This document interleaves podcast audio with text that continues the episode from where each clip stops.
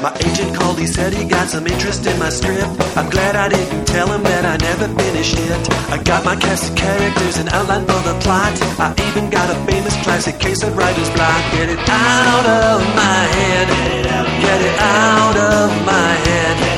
Get it out of my head. Get it out of my head. Get it out of your head and onto the page. Get it out of your head and onto the page. Get it out of your head and onto the page. Get it out of your head and onto the page.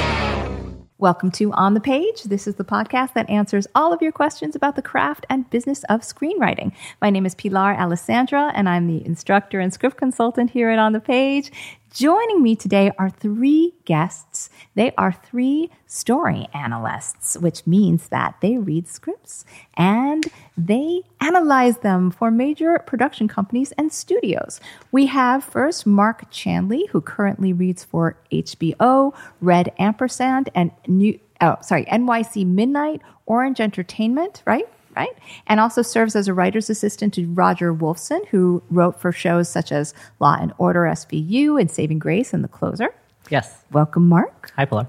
We also have Holly Sklar, who is a veteran story analyst in her 17th year at Warner Brothers Pictures. She previously worked as a development executive at the Ladd Company and has been a story analyst for Disney and MGM, as well as a freelance story analyst at various movie and TV companies around town. Hello. Nice to be here.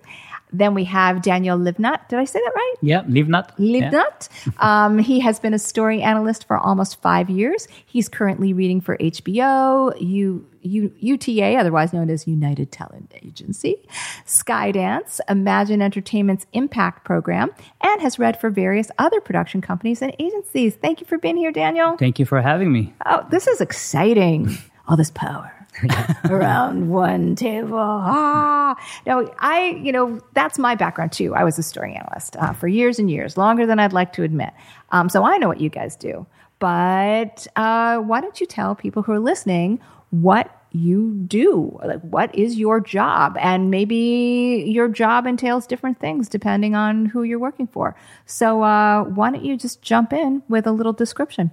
Yeah, um, sure. So the way I kind of like to explain story analyst, and sometimes you'll hear us called script readers or read or just readers, kind of just depends on where the person is working. Um, is that we're essentially Hollywood's gatekeepers. Um, you have to understand that like at any point in time, there's like thousands of scripts flowing through the system, um, books as well. So and you always hear that like ninety percent of those scripts aren't good. So it's our job to kind of sift through um, all the different scripts and books out there and find the diamonds in the rough. Um, because the executives aren't going to be reading those scripts unless you're like Aaron Sorkin or um, you know any big name writer. So um, yeah, so we're sorting through that, and you know the basics of script coverage is, is we're basically doing a we're we're doing what's called a coverage, and it's basically a one to two sentence log line, which is kind of like a summation of like the story.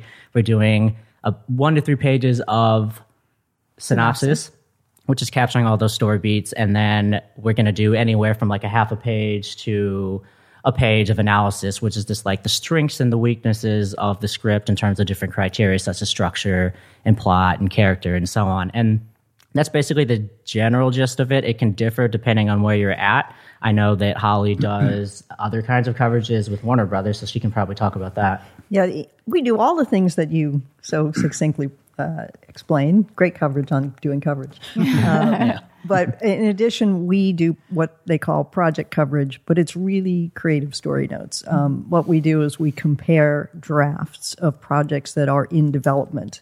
This is in addition to everything that, that Mark pointed out from stuff just coming in.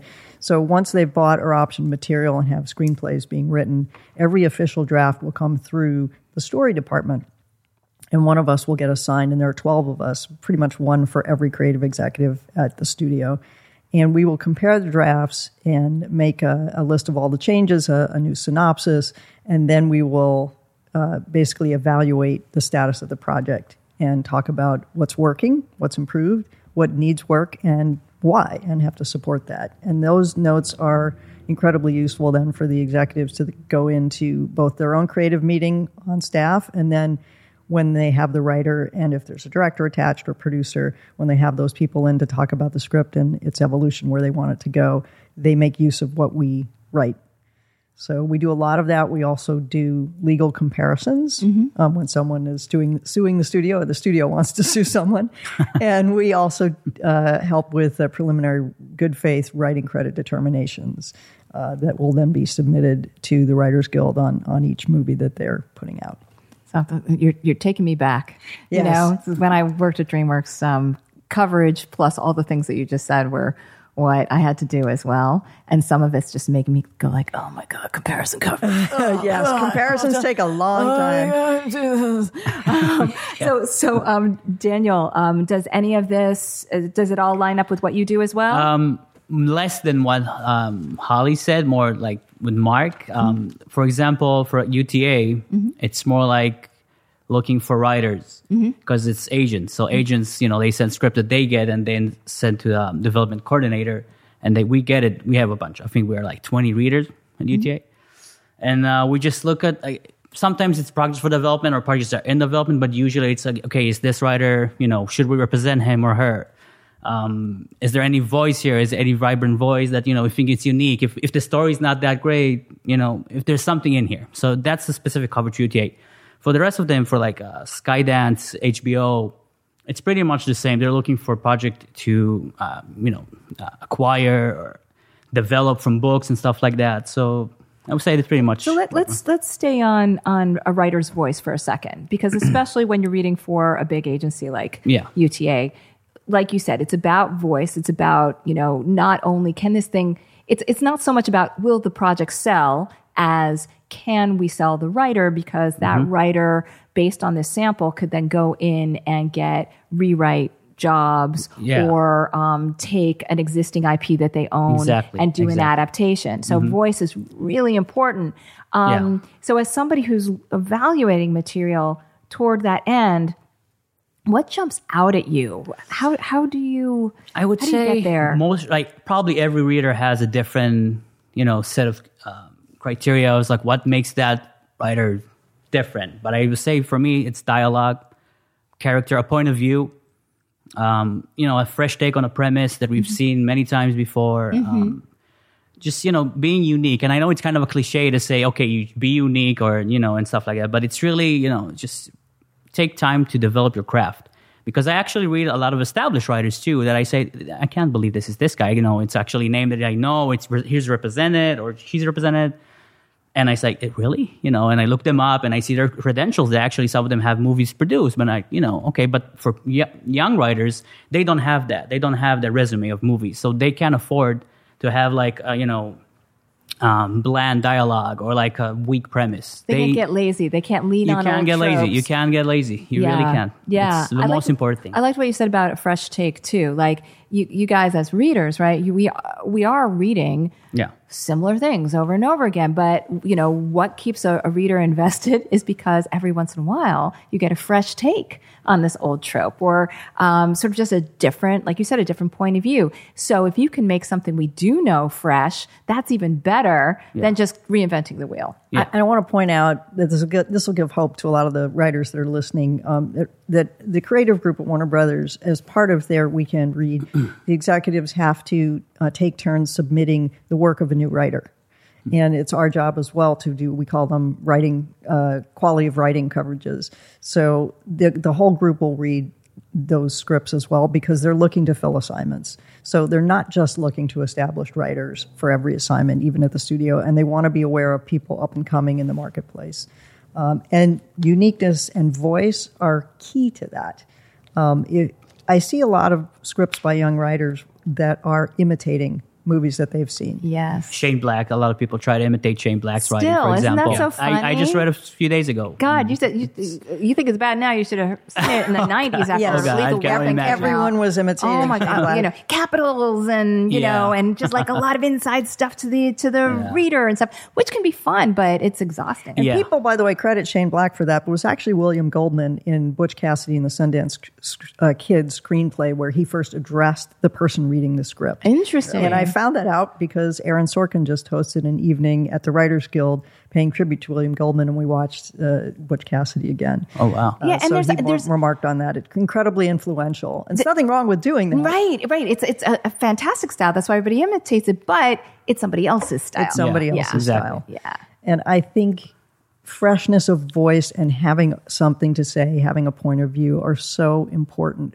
That's so much of what you're looking for when you're reading a script. And the other thing is, I would say, is emotional engagement. Hmm. Yes. I read so many scripts by young writers where they think they have a cool concept and they think that's enough to get their work sold. And it's not the case if you're not involved in and invested in the characters. That doesn't necessarily mean you have to like the characters. People confuse likability with Likability, with with rooting interest, but you have to have some sort of rooting interest. Even even Tony Soprano, we had a rooting interest in some ways, even though he was not a sympathetic character. Uh, so they have to be compelling, and we have to have some kind of emotional hook, even in a comedy. I was just uh, watching uh, Game Night with my kids, which is a New Line comedy from last year, and even in that movie, the the Jason Bateman character has an arc. He has a relationship with his brother that's screwed up, and Yeah. since childhood, he's always been trying to compete with his brother. And the movie is about that relationship as much as it's about all of the game Game, night shenanigans that they Yeah. get into. So even if you think that that competition at first is petty, you recognize it as something perhaps, oh yeah, I, I, I had a petty competition with somebody, or the idea of feeling jealous of a sibling. It's universal. right. So even if you feel in that moment like, huh, well, he really has to learn from that, right? At least you get his point of view. And like you said, that's the rooting interest. And yeah, and it's fun to watch him sort of have to eventually get to another place with it. Like and, and getting too. to another place with it is the other key. Mm-hmm. Is that it, rooting interest is important, but character transformation is huge, and a lot of writers again miss that. Mm-hmm. It- it- I can think of no better template than The Grinch or A Christmas Carol or It's a Wonderful Life. They all kind of have a very similar arc, or or Groundhog Day with Bill Murray. These are stories about people that have something that is a, a real flaw that they have to work through, and the story if it's crafted well enough, forces that character to get put through their paces to learn a lesson and come out of it the other end a better person. And I think the main reason a lot of us still go to the movies, whether we realize it or not, is hope and the ability of people to change. So I'm looking for scripts that make me feel that and take me through that journey.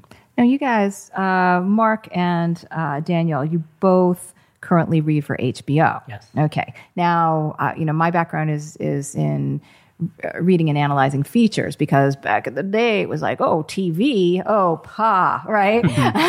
now, I would imagine for HBO, you're reading both TV and feature, or are you reading?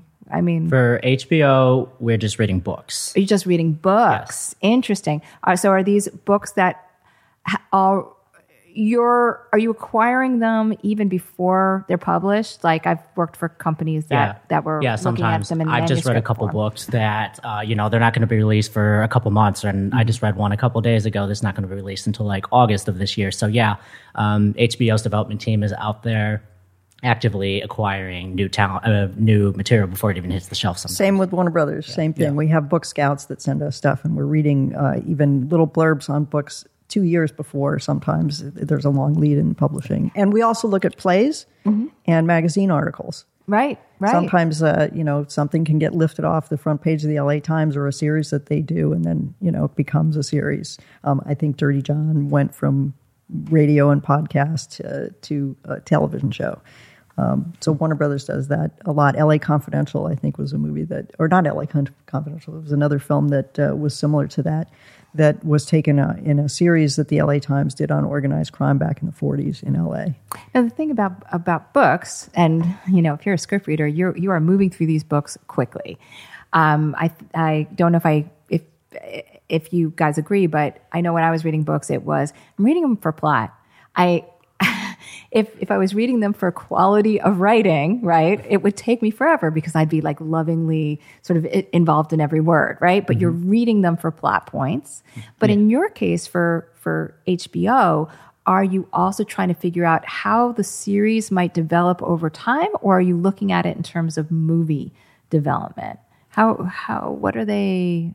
yeah, asking for you for. HBO, we're really looking for things that are adaptable for TV series. Mm-hmm. Um, if you've noticed, all of HBO's biggest properties over the last kind of like few years Yeah. have all been big TV series: Game of Thrones, uh, Sharp Objects, uh, Westworld. Even Westworld was a book. Mean, Yeah. it was a movie, and but They're all based before off that of it was a book. Yeah. So also characters, of course, because you've Yeah. got to take these characters and really just mine them over over the course of. So so it actually makes you a little bit more of a development executive than your typical reader because you're the one who's got to say, yeah, it could be a TV show, and this is how with with book coverage, don't you think? Yeah, I would agree. I agree. Yeah. What do agree. you What do you guys do? Because there are, and and uh, Holly as well, because you also read books. There are listeners who might even want to adapt a book, okay, and they don't know where to begin. But as somebody who's analyzing books for adaptation, what are you looking for as sort of markers for how this TV show might develop, this TV series? Um, well, I have a general piece of advice, and it also kind of piggybacks off what we were talking about character, because as you know, like TV is all about character. That's why we come back to watch TV week after week is for character. So it's very hard um, to recommend something if you have to take this, you know, 400 page journey with a character that you don't care about. So I think that, you know, uh, I need to be feeling something and I want to be uh, feeling for the character and feeling for his or her journey. Um, that's the most important thing for me. So I think, you know, it's very important for books and scripts. I think a world is also important. Uh, if, if Especially for s- shows. especially for shows, but even for film, because at Warner Brothers we're often in a franchise business and we're looking for the next franchise, and that could be Crazy Rich Asians, right? It doesn't have to be Harry Potter. Yeah. Uh, but that's basically uh, a book that, because it's a series, has a whole world that we visit, and that's an enticing, aspirational world for people to visit. I think sometimes for TV, you want to make sure that there's richness in the world and that it's a world you can believe in. I agree. Yes, I agree. Um, for for Skydance, for example, uh, they send me a lot of fantasy, sci-fi, and I agree completely because even though there's some of them are from established writers, the world is just not unique or not engaging, and we've seen it before. So again, you need that twist, you need that fresh take. You said a bit, um, what about writers who want to adapt books? I would say only, of course, only adapt uh, books that are in public domain, of course Yeah. and there's plenty of that. And if you're uh, adapting your own book, again, take the time to learn how to adapt because sometimes you get a script, it's like 130 pages, and it's almost like a book from everything from ash, um, sorry, action uh, description, the dialogue is endless. Take the time to learn how do I, uh, you know, it's a complete different medium.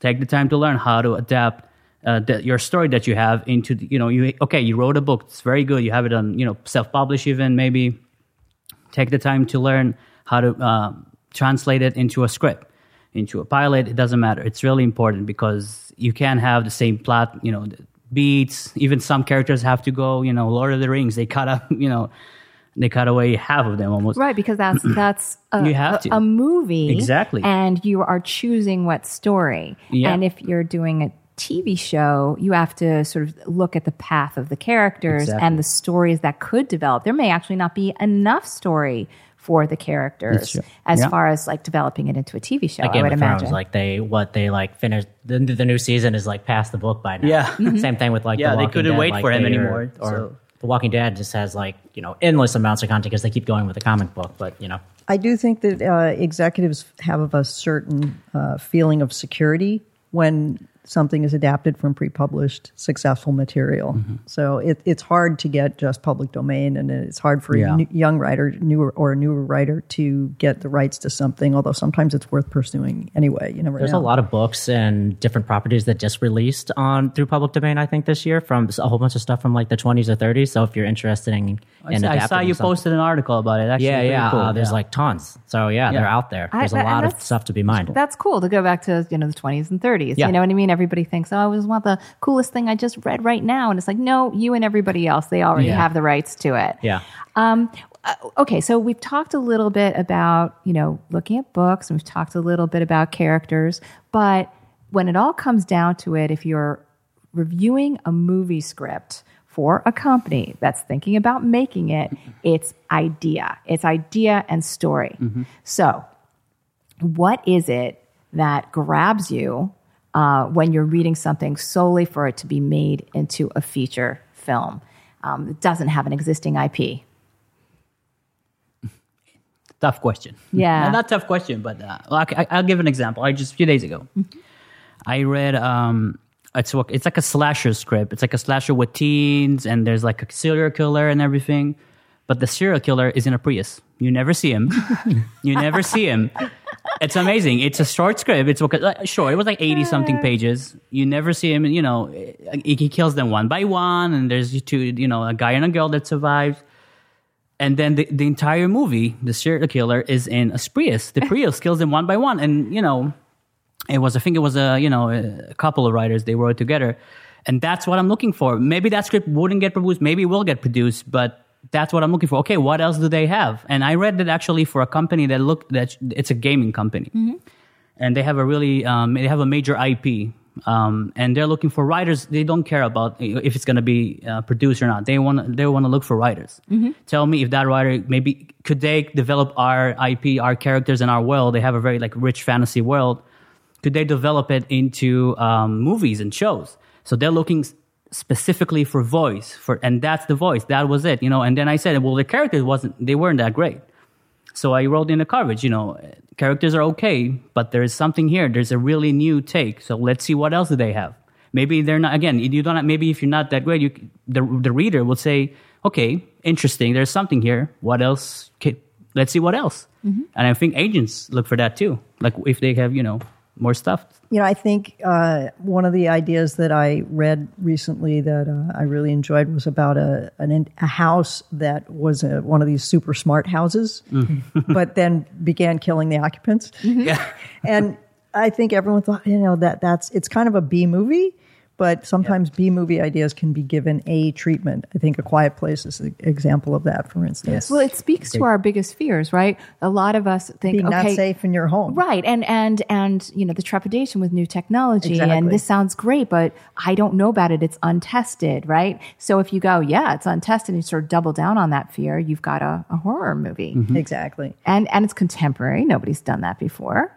Well, that's what I thought. And then, of course, several months later, I read another script with an intelligent house as uh, Every- one of the protagonists. So many people are thinking about Actually, it. I read one too, but it was like a year and a half ago. Yeah. yeah. So that's it's making the rounds. But when I first read it, I thought that that's cool because, as you said, it struck that chord about a primal fear that we can relate to.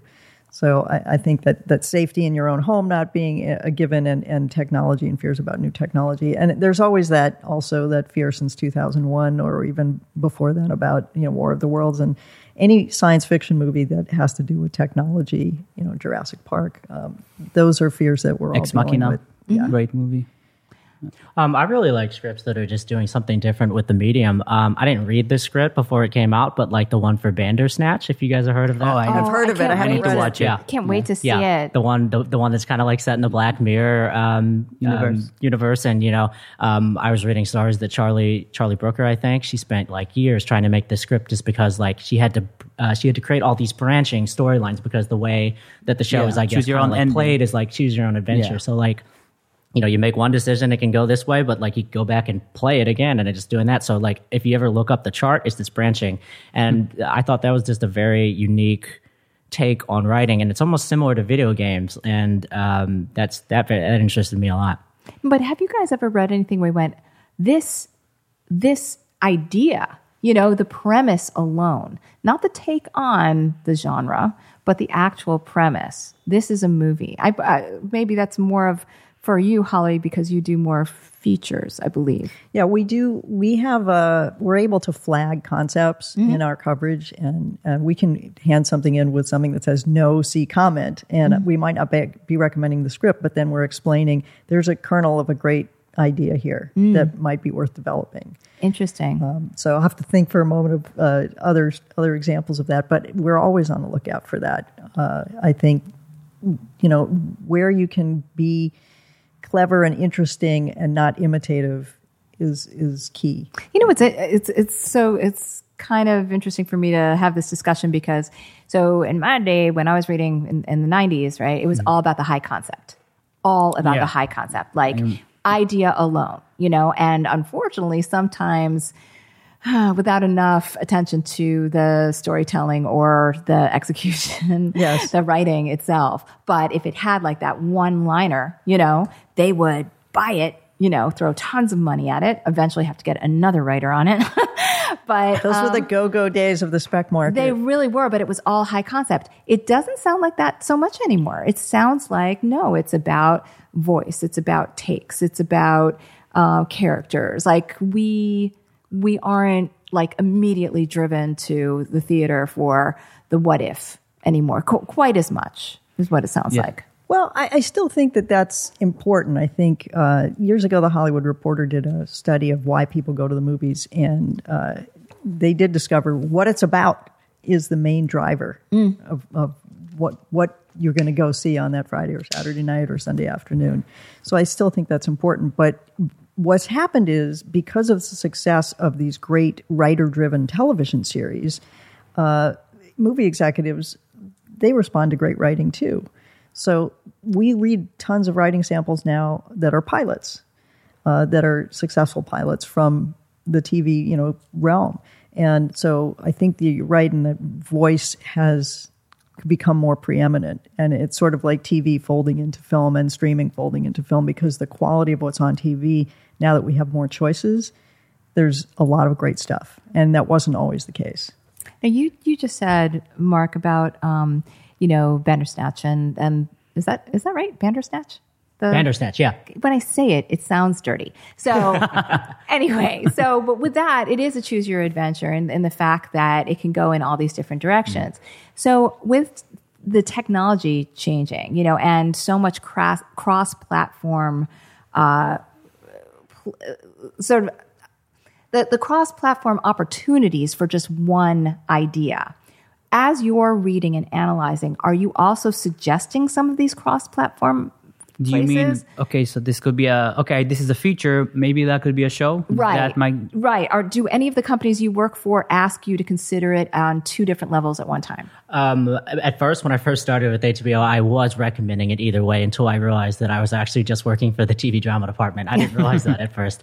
Um, but now I'm really recommending for TV. But like, if I think something works better as a feature, I'll recommend it that way. If I think something works better as a documentary, I will. And I have. I've read books that HBO sent me that I was like, I don't know if this will work as a series or feature because it really doesn't Great have like um, a story to it, but it has a theme to it. So um, I recommended one as a documentary. Um, but in terms of like recommended to other mediums, like I mean, VR is becoming huge. I haven't really thought about it in that way yet. Yeah. Um, again, it depends where you who you read for.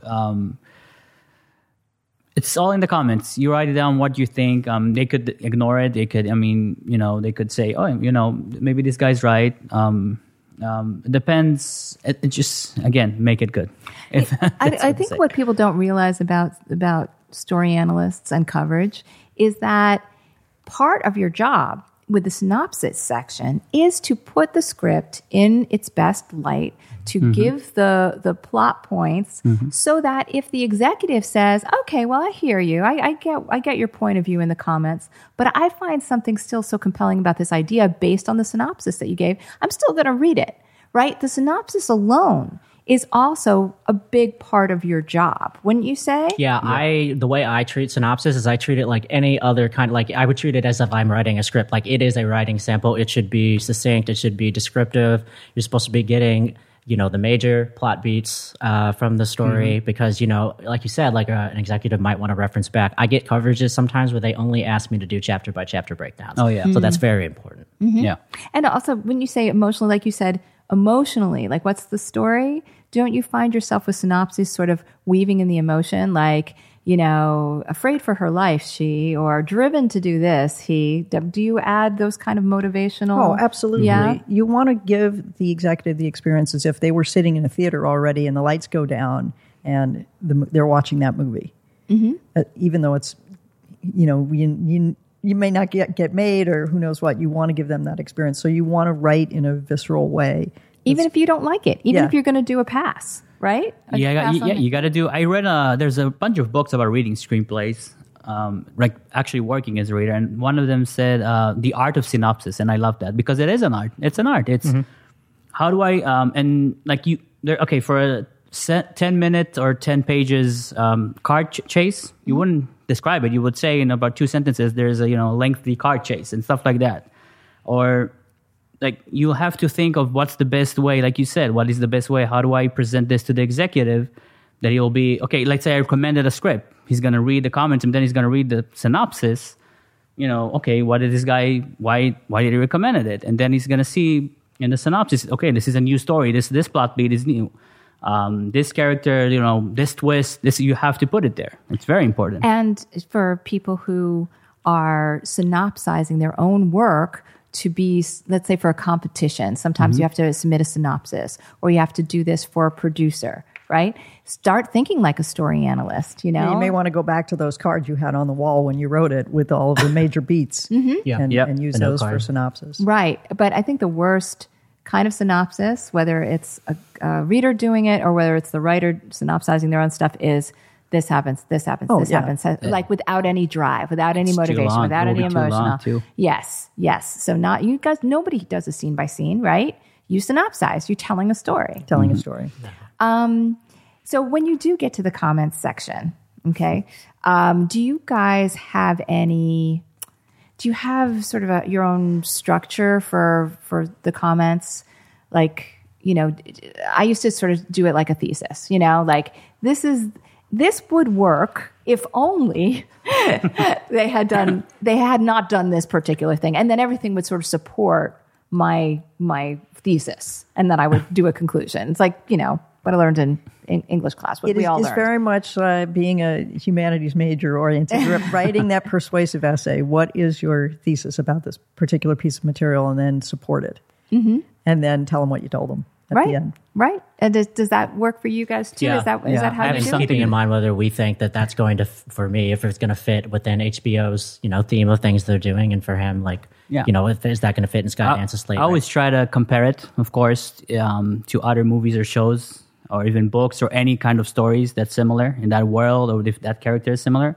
And you try to always st- start with the good stuff. Like, okay, even if it's atrocious, like there's something here, even if it's not. You, you want you want to be positive, and then in the middle, you kind of give you know what you think. Daniel makes a great point there because I used to be a development executive, and you're going to get on the phone with that writer's agent. Oh, yeah. And Yeah, you heard have to have something to say. And so, if you've got those positive points to start with, Mm-hmm. that's going to help your conversation. It's going to help your relationship. And it also Mm-hmm. may help you not have that writer be alienated because even if you're not getting that particular script, they're going to come around again. It's true. and, and so, you really want to start with the with the good stuff and, and then go from there. And also, Holly makes a really good point. Oh, sorry. Yeah, oh, go ahead. Holly Sorry. makes a really good point because what I kind of do with um, Red Ampersand, which is the company that owns Coverfly and they own Screencraft and they own We Screenplay and the Script Lab, and those those companies do a whole bunch of different um, competitions throughout the year. Part of my um, part of my job with them is um, actually doing more kind of like development notes. So you know, yeah, it's very important to tell the writer what they're doing right and realize that as a reader, it's not really our job to put writers down. It's our job to help writers and help Yeah. them develop along. But also, I think a writer needs to know that you, as a reader, um, recognize their intention, that they intend to do uh, to to execute this kind of a story with this kind of genre. And if you show that you get it, and then show why how they could get to that intention better, you're actually giving notes that are very helpful. That's so astute, Pilar. It's it's the perfect way to approach a set of notes. What does the writer intend it to be ultimately, and how do you help them realize that vision? Those are the best kind of notes to give. Now, okay, so what some myths about readers? You know what they are, okay? You said gatekeeper, and everybody's like, "Oh, you just your job is just to say no." Okay, ha- what do you think about that? I heard about. Um, I wouldn't say uh, it's for no. It's. I also heard that you know readers they're dying for that great script. That's true.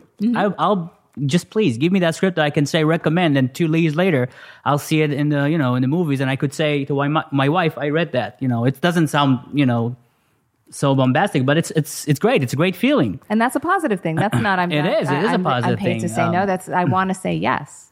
Yeah, um, I think a lot of uh, you hear you, you see it on the internet, you hear it in other places that like maybe we'll like pass on a script after like two or three pages, but I mean like we're paid to do that. I've never been in a situation where I really can't complete a coverage and just throw it away.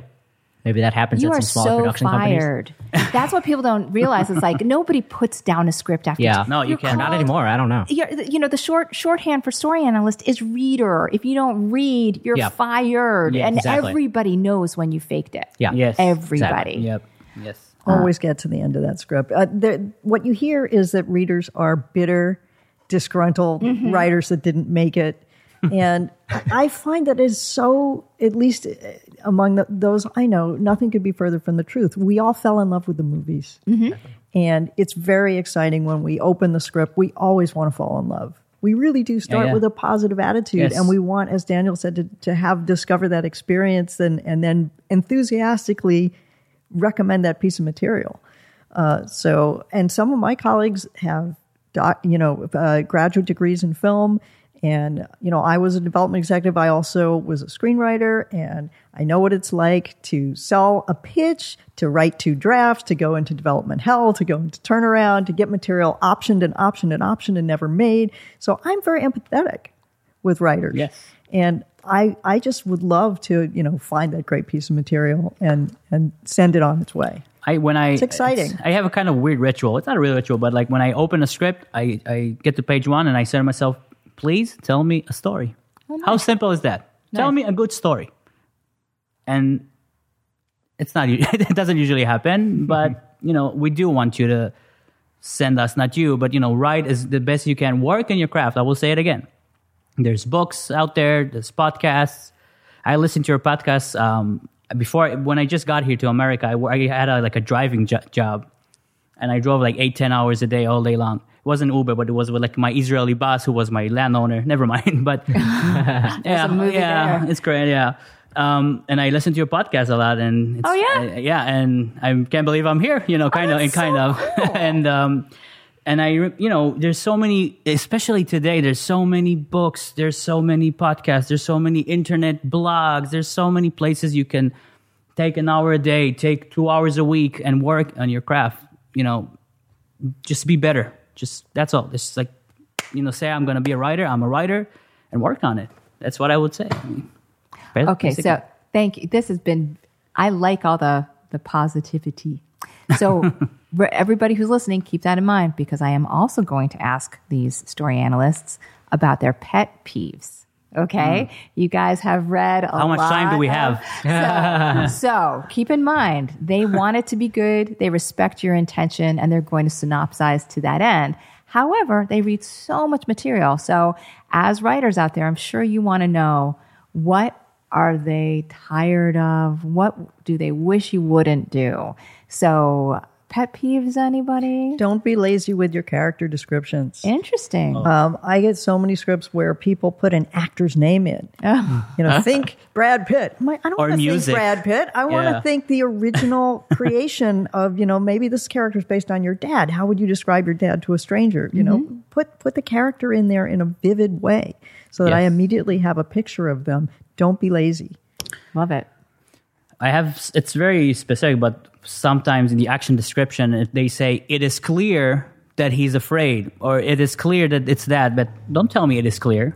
Show me it's clear. Like what's happening on it, you know, what is countenance? What is what What's is he his doing? face? What is she doing? What's happening in the scene? Don't tell me it is clear. And I think um, every other writer, every one of out of three writers does that. And action description for me, it's very important because this is how this, you know, with, with the dialogue, this is how the script is being read. You know, And again, that's emotion. Emotion plus emotion action. emotion like holly said before I, I actually emotion value for me like if i cry in a script it's a recommend Excellent. it doesn't matter what the genre is doesn't matter what i i'm not a horror fan i remember reading a script that was horror kind of drama horror but i, I shed a tear i admit and i recommended it it was great Makes it was sense. just you know And if I laugh, same thing. I, Same thing. I can remember a project from 20 years ago that was so darn funny. and I had the writer in to meet with me as an executive because he made me laugh.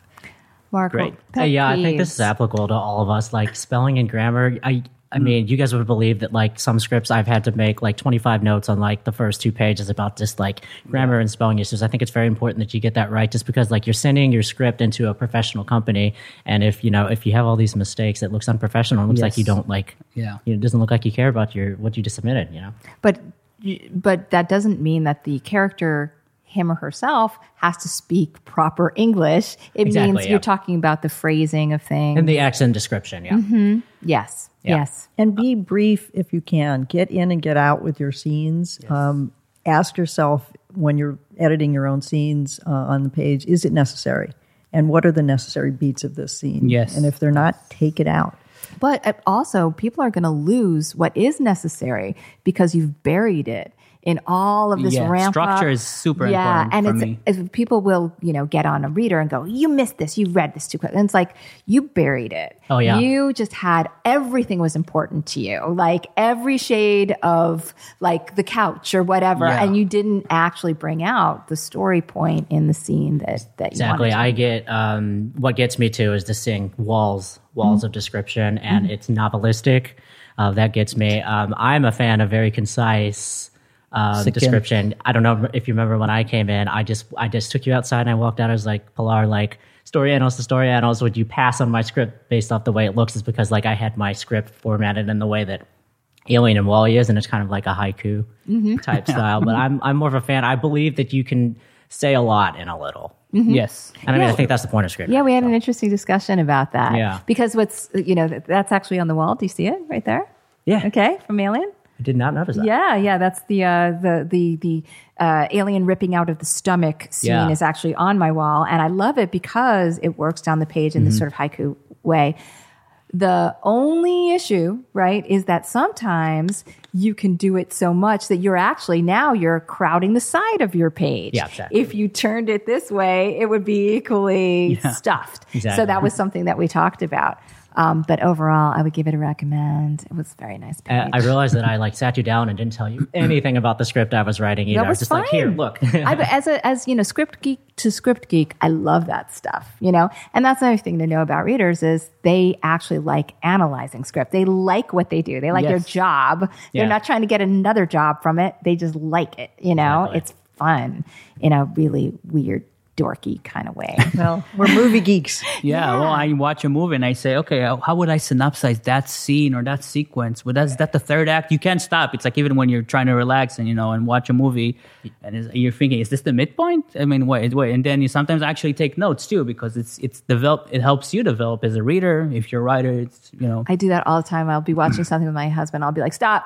You know, and then I'll mm-hmm. write down the time code. yeah, yeah, yeah. And he's just like, yeah, my friends hate me. They think that I'm a film snob because I'll sit there and I'll, I'll talk about what did and didn't work with like the Yeah. script of their favorite movie, and they're like, "Mark, go away." Or like, I remember sitting down with my dad and breaking down Dunkirk with him because he didn't understand it. So, Oh wow, Yeah. it's a it's a good. mo- I like that movie. Yeah, I I love do too. Dunkirk. That was great. yeah, he, he got confused with like the different timelines. I was like, okay, Yeah, well, that's Christopher and how Nolan. this makes Yes, yeah. Yep. Yeah. But that was distinctive to Christopher Nolan all the way back in Memento, and and that's why he ended up getting taken in to do the, the Dark Knight Dark Knight. trilogy because it was like let's this is a guy who had an independent movie that was different and and it wasn't just that it was non non-linear um, but it was really a fascinating way to tell a story and clearly he had a unique storytelling vision and style That was such a good twist on the war genre too, because it it was totally different in tone from what you saw with Hacksaw Ridge last, or I guess it was last year or two years ago, it was and then Saving Private Ryan, which were the big spectacles of war, and then Christopher Nolan's Dunkirk was really just about the fear of being in that Just pu- situation. putting you in as much as a movie can. It was like it was like the first twenty minutes of Saving Private Ryan, Ryan for an entire movie. Yeah. You know, if so, I was on a plane and it was a long plane ride. I can't remember where I was coming from, but um, I watched that and the Churchill mo- movie.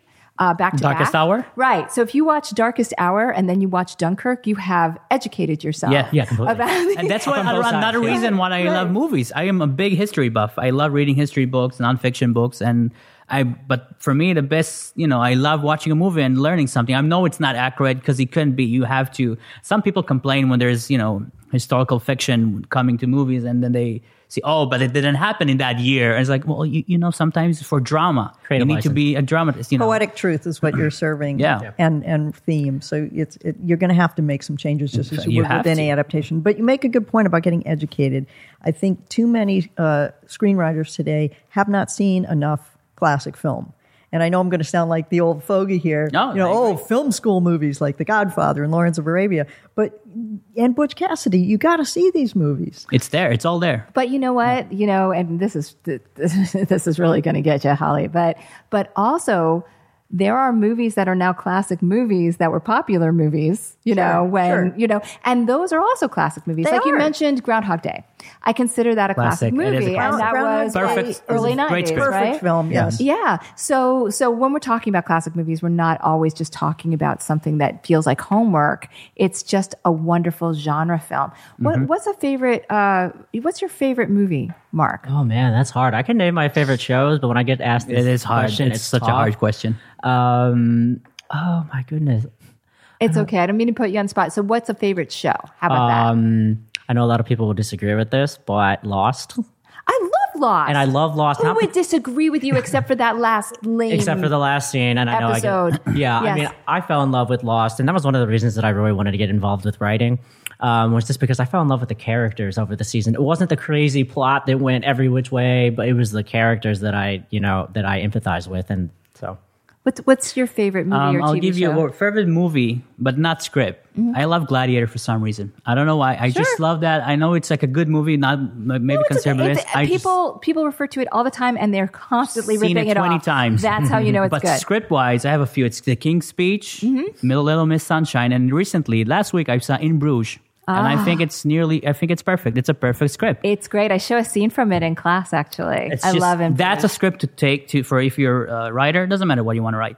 If it's uh, you know comedy, drama, crime, thriller, take that script, read it, read it again, and then learn how because everything in there from dialogue to every little setup and payoff, it just works. It's just amazing movie. So, Holly, what about you? Well, I would say script-wise, Groundhog Day is definitely Yes. one of my all-time favorites. And there's a terrific book that Danny Rubin has written about the writing of Groundhog Day uh, that you can that you can What's the read. name of the book? Uh, the, How to Write Groundhog Day. Okay, Let's get right to the point. but uh, I actually uh, I love uh, such a range of films from Casablanca, which truly I've read the screenplay many times. Uh, it is still one of the all-time great films because of the hero's journey, the reluctant hero in that, and great relationships. And and by the way, many of the plot points in that were things that the writers just made up. Letters of Transit is the MacGuffin in that movie. If you know what a MacGuffin is, and they don't they didn't really exist, but the writers invented it, and they be, become a huge part of the of the story. But uh, you know, more recently, I mean, BlacKkKlansman to me this year is an incredibly original piece of work and changes tone and manages to be comedy, drama, socially relevant, Social. and ends on an absolutely gut punch back Yeah. to reality. I- the, the, the theater was is, was silent. and uses classic films like Birth of a Nation, which is uh, a horrible classic in many respects, but everyone should see it, and and also Gone with the Wind. Uh, so it- it really uh, brought classic film in in a way. Spike is a great student of classic film, but it also told a very relevant to today's story in a contemporary style, and then also sort of paid tribute to the movies of the 70s, which had a very different, more indie feel to them, I think, um, than mainstream studio movies have today. So uh, that's a, like a wide range, you know. But there's such great work. Incredibles in animation. There's great writing. there really Incredibles too, uh, and the, Inside Out. in the Spider Verse. Yeah. Uh, I need to see that. that. I heard from everyone that it's just amazing. amazing. That's what I heard. So I we, we're living at a, in a really golden age of both film and Yeah. TV. I think. That's right. If you never want to do anything with your entire life, you could just park yourself in front of a TV, watch movies and And shows. and, TV forever, and just Yep. like you know, Yep. good good on you. You know, enjoy. Yeah. and reading too, because I'm sure all because we're readers. I'm sure you enjoy. You guys enjoy reading books too.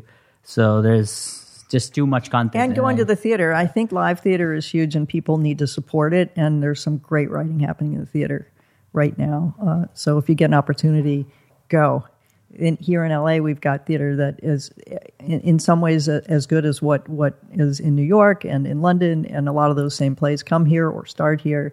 Um, and some great writers are coming out of that as well. Aaron Sorkin has a new stage play that He's got an adaptation of To Kill a Mockingbird that's Yeah. Has on Broadway come out yet? now. Yeah, it's with Jeff Daniels, and uh, and uh, Lynn Nottage's Sweat was an incredible piece of work. She went to Reading, Pennsylvania, interviewed people, and wrote a, a play about economic disenfranchisement uh, and that whole class of people that are feeling left out. And uh, it was just a tremendous, visceral piece of theater to watch, and she's a terrific writer. Excellent, excellent recommendations, you guys. Thank you so much for your advice and your conversation. I, I really so valuable. I appreciate it. If people want to continue this discussion with you, or just say "atta boy" um, or a girl," um, are you guys on Twitter, Instagram? To be honest, I'm only on LinkedIn and Facebook. I had a Twitter, but um, I'm tw- yeah, I can Okay. reactivate my Twitter. I guess. That's all right. That's Yeah. all right. Look, Twitter and, and I mean, sorry, uh, Instagram and Facebook are just fine. Is it under Daniel? under my name. Yeah, Daniel, Daniel Livnat. Livnat. Yeah. L I V N A T. Daniel Livnat.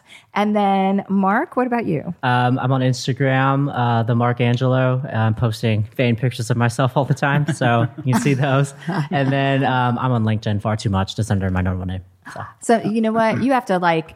I'm on LinkedIn, but I don't do anything on it. You know, people are like, "You want to link with me?" I'm like, "Yeah, I don't know, whatever." Uh, so you have to like show me how like to do the oh, best yeah, yeah. stuff. have a good LinkedIn's advice. That's how I met him. For LinkedIn is a great tool. It's also a social media platform. It started as that, but it's a great tool for writers, readers, everyone. And if you're a writer, it's a great tool. Invest in that. Invest in your profile. Invest in your resume because it's a resume. It's an online resume. I agree. That's Uh, kinda I'm how on all came LinkedIn as well, and also uh, I've learned recently that if you're looking for work, um, reload uh, every Sunday night because then your profile will come to the top in, in the Oh. listings when you apply for jobs. Sweet, good, uh, very, very valuable advice. Now, Thank I'm not looking, but I, I know people that are. Well, yeah, now people are going to get a job because of you. Okay. hope so. So I want to remind everybody to go to onthepage.tv to check out the in-person classes and writing marathons here at the studio, the recorded classes, a bunch of episodes of the podcast that you might not have heard, and the Patreon page where you can support the show to receive goodies. Of course, I wrote down people I needed to thank, but it's on another desk somewhere in the studio. So I'm just going to have to wait till the next podcast to thank everybody. We've just had some recent uh, Patreon supporters, and I do appreciate it. Um, I want to remind everybody to come to class, though. If you're in Los Angeles, come to the two day rewrite class. That is the end of March. Um, also, um, Carole Kirschner is going to be guest speaker on the one day TV class, which is March 3rd from uh, from 10 a.m. to 4 p.m. and it's a Sunday, and I would love to see you there. Um, so thanks again. Thank you again to our wonderful guests, Mark Thank you. Holly Sklar, Daniel Livnat. You guys, awesome. You're awesome. You rock. and also thanks to all of you for listening. Have a good writing week.